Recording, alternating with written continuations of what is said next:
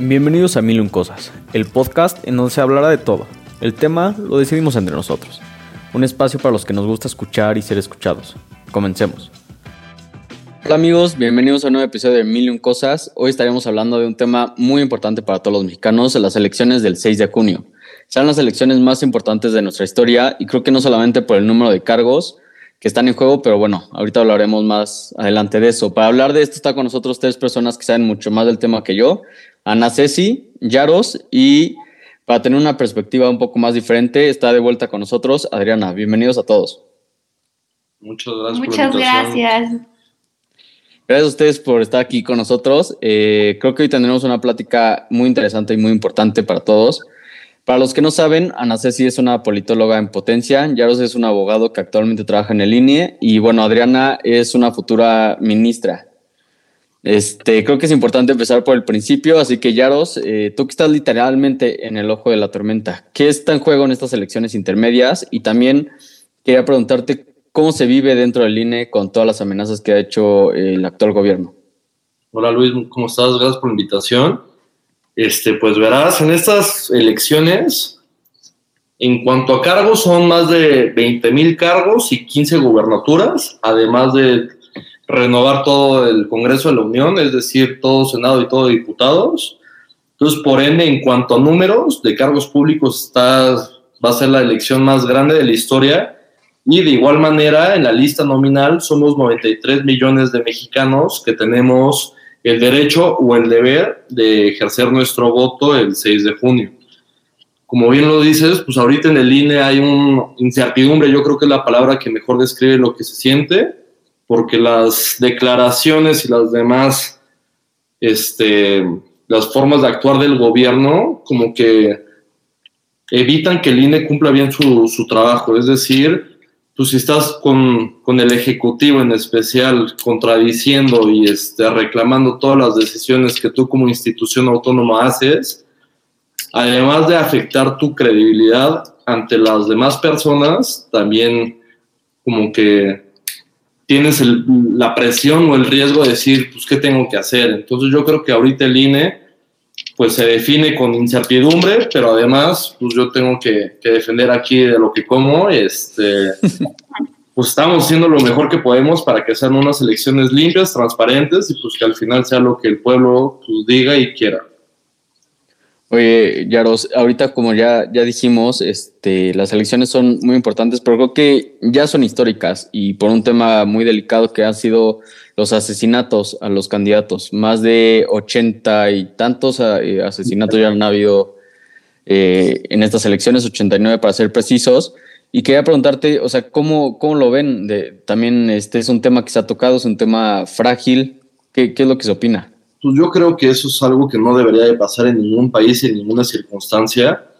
Como bien te, te mencioné antes, el mexicano tiene el derecho de votar y de ser votado y ser privado de eso por tener una ideología diferente a los demás, siento que es algo atroz y algo que pues no debe de pasar. Pues a mí me da muchísima tristeza escuchar que personas que están literal ejerciendo su derecho y también compartiendo lo, su ideología a otras personas y ejerciendo su, función, pues que sean asesinados, que se me hace una cosa deplorable y además, pues también es una cosa muy riesgosa, porque eso va a imposibilitar a las personas que quieran cumplir con su trabajo a, arriesgarse. Es decir, si tú mañana quieres ser diputado, bueno, alcalde de Tlalpan o de donde vivas, vas a decir, uy, tengo el riesgo de que si salgo y estoy en campaña, pues me pueden llegar a matar si no estoy cumpliendo con los estándares o parámetros que impone el gobierno actual o los demás candidatos. Entonces siento que ahí hay mucho riesgo y es algo que pues, tiene que cambiar sí o sí porque sí es una cosa deplorable. Igual, Adriana, no sé si les quería preguntar, eh, ¿ustedes qué opinan sobre toda esta violencia y, también sobre un personaje muy importante como ha sido Salgado Macedonio, que literalmente está acusado de violación? Y ahorita su hija es la, la, que está para la gobernatura de Guerrero. Bueno, gracias por invitarme otra vez, Luisito. Este, yo creo que el tema de Macedonio es una burla no solamente a, al pueblo mexicano, sino en especial a las mujeres mexicanas. O sea, el hecho de que lo protejan tanto y el mismo presidente pueda meter las manos a él pues, por él diciendo de que no, él no fue. Y total, el INE decidió, le quitaron la, candidatura, pero el hecho de que pusieran a, la hija de él mismo, que evidentemente va a ser lo que el papá le diga, creo que es un gran insulto, o sea, porque no es el primer este, candidato que se le sacan este, cosas como abusos sexuales a menores, a, personas. Yo creo que hay muchos más que desafortunadamente siguen encubiertos y pues no podemos esperar mucho como, como mujeres de un gobierno así, o sea, no solamente el tema de candidatos, sino todo lo que ha venido haciendo este gobierno de las manifestaciones de mujeres, como las, como las frenan, el hecho de cómo tratan a las mujeres, los gobernadores que este, a, este, acosan a las mismas candidatas, pues no, no está bien. Ah, bueno, yo antes que nada, muchas gracias por invitarnos. Y yo creo que, como dice Adriana, es, es algo muy fuerte ver cómo, aparte de que ya pusieron a la hija, de que le, le quitaron la misma candidatura a Salgado Macedonio, pusieron a la hija y aún así la hija en las encuestas va ganando. O sea, la gente sabe de qué fue acusado el, el papá y siguen apoyando a Morena, siguen apoyando a la hija. Siento que la gente no tiene conciencia de lo que está pasando, de, del hecho que hayan quitado al papá por abuso y la gente misma siga diciendo, no importa, yo sigo apoyando a Morena. Es algo realmente preocupante que, que, esté pasando en este país. Ahorita Yaro nos comentó de todos los cargos que, que están en juego y los candidatos. Pero creo que justamente y en especialmente en estas elecciones se está jugando más. Este, dado el gobierno que, que está, dado que gobierna, tiene ahorita todo el apoyo y está haciendo lo que quiere. Entonces te quería preguntar, Ana Ceci, ¿qué, ¿qué es lo que también está en juego para nosotros como, como mexicanos, el futuro de México? ¿Qué es lo que de verdad está en juego? Bueno, eh, sin duda alguna sí se está jugando el futuro de México porque creo que actualmente, pues como todos sabemos, el gobierno y el, partido del presidente Morena eh, tiene la mayoría a nivel estatal como federal y podemos verlo en el Congreso, ¿no? Como no tiene ningún contrapeso y creo que es importante que salgamos a votar este 6 de junio porque necesitamos que exista un contrapeso. Eh, en la democracia pues se necesita que la gente vote pero creo que uno de los principales problemas de, la democracia es que a veces lo que la mayoría eh, dice y lo que la mayoría quiere no es lo, correcto. Entonces creo que sí tienes que salir a votar y votar de manera informada. Ahorita justo mencionabas lo de los contrapesos y este creo que es un tema que a ti, Adriana, en, lo personal es como lo que más coraje te ha dado últimamente con, con lo que ha pasado. Este, creo que se ha visto también la división de poderes desvanecida. Creo que cada vez se ve menos esa división, pero pues quién mejor que tú para contarnos eso. Pues sí, Luis, mira, o sea, para empezar, México lo establece en la Constitución que el poder va a ser dividido en tres poderes, ¿no? Ejecutivo, legislativo y judicial. Actualmente, pues el ejecutivo es Morena. El legislativo tiene la mayoría de Morena y el judicial, pues con lo último que nos han hecho a, la Corte, pues yo creo que ya también está siendo totalmente morena. O sea, el hecho de que, no me acuerdo bien qué mes, eh, pusieron una reforma a una ley secundaria y un, exactamente un transitorio que adicionaba más tiempo al presidente de la Suprema Corte al cargo, yo creo que eso fue realmente lo que hizo que dejara de existir totalmente el la división de poderes, porque ya literal se va a hacer todo lo que diga el presidente. Entonces, a mí me parece un peligro que no exista esta división porque no hay un contrapeso, no hay quien frene las decisiones del presidente, no hay una corte que le diga, oye, ¿sabes qué? Esto es inconstitucional, no lo puedes hacer, porque ¿qué hace el presidente? No. Pues a ver, como tú, este ministro, ya me estás estorbando, pues vamos a ver qué te sacamos por ahí, este, qué cositas andamos buscando, para sacarlos. Y pues en este caso le tocó a Saldívar este, ser el elegido para hacer los favores que del presidente y pues Saldívar desafortunadamente salió un poco tibio a, dar la cara diciendo, pues yo no puedo decir lo que ustedes, este, no puedo hacer nada respecto a lo que piensen personalmente de mí, pero pues como ministro tengo que a, pues, a lo que diga la ley, ¿no? Y pues si realmente se hubiera acatado lo que hubiera dicho la ley, pues hubiera, hubiera realmente pues negado esa reforma, porque además se metió como un transitorio, cosa que en el Congreso ni siquiera se enteraron la mayoría de los presentes. Se aprobó, pero se me hizo una cosa realmente pues muy peligrosa, porque el día de mañana igual van a meter un transitorio en el que se prolongue el tiempo del presidente y va a ser una reforma pues, constitucional y vamos a tener otros no sé cuántos años más siquiera por el presidente, pues teniéndolo a cargo. Aquí aprovechando algo que dice Adriana, este, el INE, como, como bien saben, o si no se los digo, es un organismo autónomo constitucional. Este, como lo he hablado varias veces con Adriana y no estamos muy de acuerdo, normalmente las OCAs sirven para contrarrestar o para quitarle poder justo a estos tres poderes grandes que ya lo mencionó Adrián. Por ejemplo, el INE, este, el Banco de México, la CNDH y todos los demás OCAS, justo funcionan para que no se concentre tanto poder en estos y que también tengan autonomía. Es decir, el INE lo que hace y su función principal es ser el árbitro. Sé que es un ejemplo que todos han usado y que pues, como que a veces genera dudas, pero el INE al ser el árbitro de las, de la, sí, de las elecciones, lo que hace es nada más establece los parámetros para que se juegue y todo, pero al final, como contrapeso, que no es su función primordial, pero es lo que está teniendo que ejercer ahorita. Por eso Lorenzo Córdoba y Ciro Murayama han sido, este, bueno, han estado en el ojo del huracán todo este tiempo porque son los que están haciendo declaraciones que no les corresponde, pero cuando ves que el legislativo está sumiso y cuando ves que el judicial también está ahí viendo qué hueso le toca, pues los demás tienen que asumir sus funciones. Entonces yo creo que también es importante ahí destacar que a pesar de que el INE está tomando una función que no le corresponde, está abriendo la puerta para que nosotros, a través del voto, podamos establecer que el, Congreso de la Unión no se ha afectado como ya hemos estado en esta situación.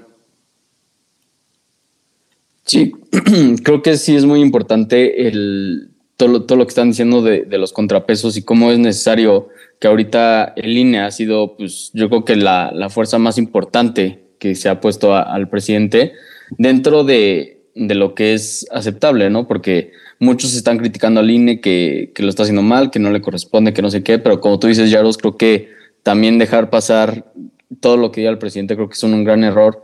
Y es justo por eso que les quería preguntar, eh, más como su opinión general, ya, ya no tanto como técnica de, de, lo que está pasando, sino su opinión general de estas elecciones, de, de todo lo que va a pasar, de qué, qué, es lo que se puede esperar nosotros como mexicanos o, o, sea, o como oposición, si lo quieren decir de alguna forma, y también qué va a pasar si es que llegara a ganar Morena. Bueno, mira, yo en lo personal espero que, que no gane Morena, y que exista realmente pues, estos contrapesos y que se pierda la mayoría que tiene en el Congreso y que la gente realmente salga a votar, aunque estemos en pandemia, que ejerzan su voto y que lo hagan de forma informada, ¿no? Porque mucha gente les preguntas hasta el día de hoy por quién van a votar y no saben quiénes son sus representantes, ni qué, qué, qué puestos están jugando, ni nada. Eh, entonces creo que es realmente importante que la gente, estamos todavía a tiempo de que se informen y que vean eh, cuáles son las propuestas de sus candidatos, eh, qué piensan hacer, qué grados de estudios tienen, para, realmente que para que realmente sea un voto que sea informado y sea bueno para el, para el futuro de nuestro país. Yo en lo personal, este, no puedo decir que tengo afiliaciones políticas, nada por cuestiones de trabajo, pero al final creo que no, no, se, no se resuelve en eso. Es decir, decir que un partido no puede tener mayoría no es no apoyar a Morena o no estar de acuerdo, sino es defender lo que, lo que significa la democracia, que es pues, que todas las personas tengan derecho a manifestar su voto y que todas sean respetadas y valoradas de igual manera. En los demás partidos hegemónicos que hemos tenido, al final van a terminar pues, personas segregadas y ahí es donde nace y acrecenta la polarización, que es lo que ahorita pues, a todo el mundo nos está afectando. Es decir, si tiene mayoría morena y pues, no tiene alguien que le diga que no, pues todo lo que van a estar este, haciendo pues va a ser nada más en aras de tener felices a, esas personas. o sea, ya no van a tener razón alguna para voltear a ver a los demás. Y también es importante este, mencionar que en las elecciones intermedias normalmente los ciudadanos no van. O sea, al decir no, no, no voy a votar por presidente, como que le quitan cierta relevancia que ahorita, gracias a lo que yo he visto en redes sociales y en demás noticias, pues he visto que ha crecido esa, ese interés de, de formar parte pues, de un derecho que tenemos y un deber también cívico, o sea, el ir a votar. Ana Ceci dice que pues, tienes que estar informado y el voto útil y demás cosas, pero pues yo en lo personal creo que el voto per se es lo que vale, o sea, si está informado o no, pues qué bueno, o sea, decir como, ah, pues esa persona sabe por quién está votando, conoce a su representante, pues estaba viendo cómo lo va a afectar y todo esto, es muy bueno, sí, pero pues al final el que vota, pues o es lo importante, y como les mencioné también antes de, de, este, de este podcast, pues yo considero que, que, las elecciones y el derecho de votar y ser votado es la mejor forma y la única forma en la que le puedes demostrar al gobierno tu sentido. Es decir, si tú no sales a votar, pues por más de que digas estoy enojado y nadie se merece mi voto, pues al final el gobierno ni se va a enterar, o sea, va a decir como, ah, pues bien, ¿no? O sea, fueron tantas personas, no, no es como de, pues tal persona no fue a votar, ¿qué le pasará? Pues no. en cambio, los que sí van a votar y como que al final cada partido político debe de representar una ideología que ahorita con las coaliciones como que se ve un poco tergiversado esto, pero al final pues estás votando por lo que esperas que pase en los próximos tres años o a la larga o que sea el cimiento de un nuevo futuro en México etc.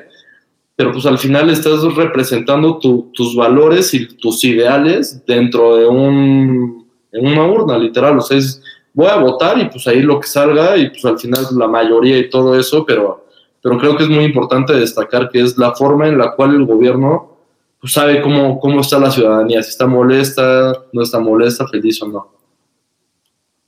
Bueno, yo creo que son las elecciones más importantes eh, en cuanto que pues eligen muchos cargos importantes, ya que literal van a ser las personas que van a hacer las leyes, o sea, el Congreso. Y creo que es muy importante salir a votar este, este 6 de junio porque necesitamos ese contrapeso. Y creo también que es muy importante como jóvenes, porque representamos un porcentaje muy, muy alto dentro de las personas que, que van a, a, salir a votar, porque pues muchas personas ya se dieron cuenta que la primera vez que votaron por Morena no es lo que esperaron. Muchas personas se dieron cuenta que realmente no están haciendo lo que realmente prometieron y que pues han perdido varias cosas. Ha subido el gas, la luz, o sea, la gasolina, este, no, están, no están implementando las este, energías eh, saludables o, o, limpias que habían este, dicho. Y creo que este momento es importante porque pues ya se dieron cuenta quiénes realmente son, que proponen y pueden empezar a, a, a, decirte que van a hacer milagros y todo, y a la mera hora pues no, no, no hacen nada de lo que habían dicho. Y también creo que es importante mencionar que no hay tantas opciones. Creo que las opciones están muy polarizadas es Morena o es la coalición de PRI, PAN y PRD. Y creo que esto es un poco peligroso porque no hay como grises, no hay matices dentro de estas, de estas dos grandes oposiciones. Si bien hubo dos que tres partidos que trataron de salir eh, pues a la luz, creo que no cumplieron con los estándares que actualmente las personas están queriendo. No es como que te, estén al, al, nivel para cubrir las necesidades que el pueblo mexicano está exigiendo ya. Entonces creo que eso es peligroso porque pues muchas personas pueden seguir sesgadas a, a, a alguno de los polos y el hecho de no haber alternativas igual hace que muchas personas no quieran votar. Pero yo creo que es súper importante que este, salgamos a votar porque en las últimas elecciones, aun cuando la mayor, son de las más grandes en las que tienen que ir a votar, nunca se ha logrado un 50% de las personas que salen a, votar. Han sido porcentajes muchos menores que después la gente se empieza a quejar de que, ay, es que el país como está, el país está así, no se han hecho nada, pero son las mismas personas que tal vez ni siquiera salieron a votar. Y bueno, sí, como dice Yaros, pues es a, a ejercer nuestro, nuestro derecho y, y, pues pensar muy bien eh, a quién vamos a votar, porque pues literal son las personas que van a hacer las leyes y sin una, buena regulación, unas buenas leyes, pues el país no va a funcionar. Sí, creo que estoy muy de acuerdo con, con todo lo que dijeron, en especial lo de los contrapesos y cómo ahorita lo que decías tú, Adriana, de que ya vimos quiénes son, de que nos prometieron una estrellas, todo, y pues nada, a mi parecer no ha sido malo el, gobierno actual, en su administración ha sido pésimo, ha sido un desastre. Vemos todos los días contradicciones, vemos todos los días mentiras en las mañaneras, cómo llegó a destruir todo, todo lo que había, si, si estuviera bien o mal, no, no le ha importado, todo lo que hay distribuir. Y, y creo que también un gran problema eh, que yo he visto en estas elecciones, y bueno, yo creo que se ha dado a lo largo también de nuestra historia, pero en estas en especial, que vamos a votar o tenemos que votar por el menos peor. O sea, ya, ya no, ya ni siquiera nos fijamos nada, nos metamos, no, o sea, que vamos a votar por, como tú dijiste ahorita, Adriana, de, de la coalición de, del PRI, PAN, PRD, por el que sea, pero con, con, que no sea morena. Si son buenos o malos ya no sabemos, pero con que no sea morena. Entonces, creo que también como país tenemos que exigir más este, a, a los candidatos, a los, a los que nos están gobernando y representando. Pero, no sé, también este, quería preguntarles sobre la, importancia de, de, ahorita a votar. O sea, ya, ya hablamos de que sí tenemos que tenemos un deber, más que, yo, yo creo que es más que un derecho, un deber, pero no solo votar por porque se vaya Morena, sino lo, lo, que estoy diciendo de votar porque haya mejor representación, mejores cosas para, para nuestro país.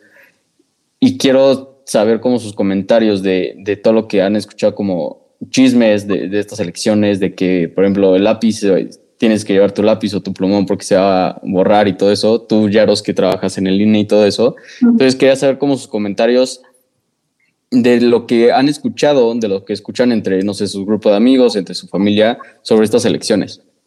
Pues va aprovechando para desmentir eso de que el lápiz se puede borrar. Eso es una mentira nada más ahí para darle más credibilidad al INE y para dejar a todos los oyentes tranquilos, si, si tienen esa duda, se pueden llevar su plumita, bueno, más bien, sí, su pluma, su plumón, lo que quieran, y ya con eso pues tachan la boleta. Y este, pues yo creo que algo muy importante que me ha faltado mencionar hasta ahorita es la credibilidad que tiene el INE como institución, es decir, si el domingo pues, termina a las 6 de la noche y pues, sale el PREP, pues al final los resultados, punto, los tenemos ya como que más o menos encaminados a las 8 de la noche, un decir. Uh -huh. Si a esta hora hay declaraciones de parte de candidatos, de partidos políticos, de dirigentes o demás personas haciendo falsas declaraciones o ya empezando a hacer aquí la desacreditación de no, es un fraude o todo eso, yo creo que ahí es donde va a empezar el problema. O sea, yo creo que, que lo importante de estas elecciones lo que el INE como tal está intentando hacer, y es lo que está procurando mucho, es este, tener como la, la transparencia de decir, a ver, oigan, no va a haber fraude porque pues, un fraude ahorita es muy difícil. O sea, muchos dicen de, no, embarazó la urna, no, pues hizo tal, el carrusel, tienen aparte unos nombres rarísimos. Pero al final, todos estos fraudes, por eso te digo, hay más de un millón quinientos mil personas como este observadoras, como funcionarios de casillas ya capacitados. Cada partido político tiene el derecho de tener ahí un observador, un representante. O sea, es decir, un fraude ahorita es muy difícil. O sea, a mí lo que me preocupa es de que justo Morena, como ha intentado hacer, y eso lo digo pues con toda, con todos los hechos, pongo un ejemplo, lo de Salgado. Uh -huh. Cuando le quita la candidatura no fue por violador, le quitan la candidatura por no entregar el registro de, este, de, pues, de los recursos que tuvo. O sea, fue, pues, no sabemos de dónde viene esto, pues qué onda. Y él se excusó diciendo, no, pues no, yo no tenía por qué tal y tal. Y empezó todo un, un relajo para desacreditar al instituto, de decir como, no, pues no, ustedes nos están robando. Y pues, pura, pues, ahí literal, idiotez, como, como se tiene que decir. Y eso me preocupa a mí, que el lunes digan como, no, a ver, punto, ahorita ya chequé, y en Chihuahua están 38, 37 el de Morena y el otro candidato. Ahorita no tengo bien aquí, bueno, es Maru Campus, está en empate con Juan Carlos Loera. Es decir, los están empatados unos candidatos y en el 2007 se reformó justo la ley electoral a, expensas del voto por voto, casilla por casilla que hizo aquí nuestro presidente. Y justo ahorita si hay una diferencia menos a un por ciento, pues ya se tiene que hacer el voto por voto y abrir otra vez todos los resultados, implica más gastos, más tiempo y quitarle más certeza a toda la población, decir, uy, nos están robando, nos están haciendo tal. O sea, yo creo que ahorita lo que tanto gobierno, administración pública como OCAS o como toda la ciudadanía, pues tiene que confiar en las instituciones. O sea, todos los chismes, que pues de esos hay miles de, no, que la pluma, no, pues que nos, ya nos robaron, que ya está el resultado, no, que nos quemaron tantas boletas y todo eso, pues al final esos son pues, literal un chisme. O sea, no, no nos podemos basar en lo que vayamos a hacer el domingo, lo que vaya a pasar el lunes, con cosas que no tienen hechos respaldados. O sea, yo creo que aquí lo preocupante que aquí Ana Ceci y Adri nos van a decir, o sea, yo esto lo digo como, como empleado del INE, pero lo que nos pueden decir es, pues ellas que esperan el lunes con los resultados, pues qué va a pasar Morena, qué va a hacer, lo va a asumir, no lo va a asumir y todo eso. Siento que ahí es pues incertidumbre para nosotros, o sea, no sabemos cómo lo vayan a tomar. Siento que eso va a ser importante, pues las próximas semanas, pues, pues ver qué, qué pasa. Bueno, yo creo que es importante mencionar, como ya mencionó Yarot, que lo que o sea, lo importante es eh, los resultados, ¿no? Ahorita podemos dejarnos guiar por las encuestas y unas ponen a favor en, a, unos, en otras en otros. Entonces creo que es importante no solamente dejarnos guiar por las encuestas, sino por el resultado y también por la actitud que, como dicen, van a tomar los, los candidatos, ¿no? porque es, es de suma importancia de que acepten. No, es, eh, yo creo que es importante que el presidente y que los mismos candidatos, el día de los resultados, eh, tomen una postura de aceptar lo que el INE diga, que son los resultados, si no solamente vamos a, a generar más polarización de la que ya existe actualmente en la sociedad, ¿no? Y también creo que es necesario que salgan a votar, aunque esté la pandemia, aunque te digan, ay, vas a tardarte horas en la cola, eh, no creo que sean las horas que te dicen que te vas a tardar, sino solamente porque vas a tener que seguir un protocolo. Entonces creo que no tienes que dejarte guiar por este tipo de chismes ni nada, sino solamente tener la, la oportunidad y la obligación de ir y pues no te va a tomar, ¿qué? Tres horas y, ya hagas tu, hagas tu, tu, voto. y tu voto y, ya.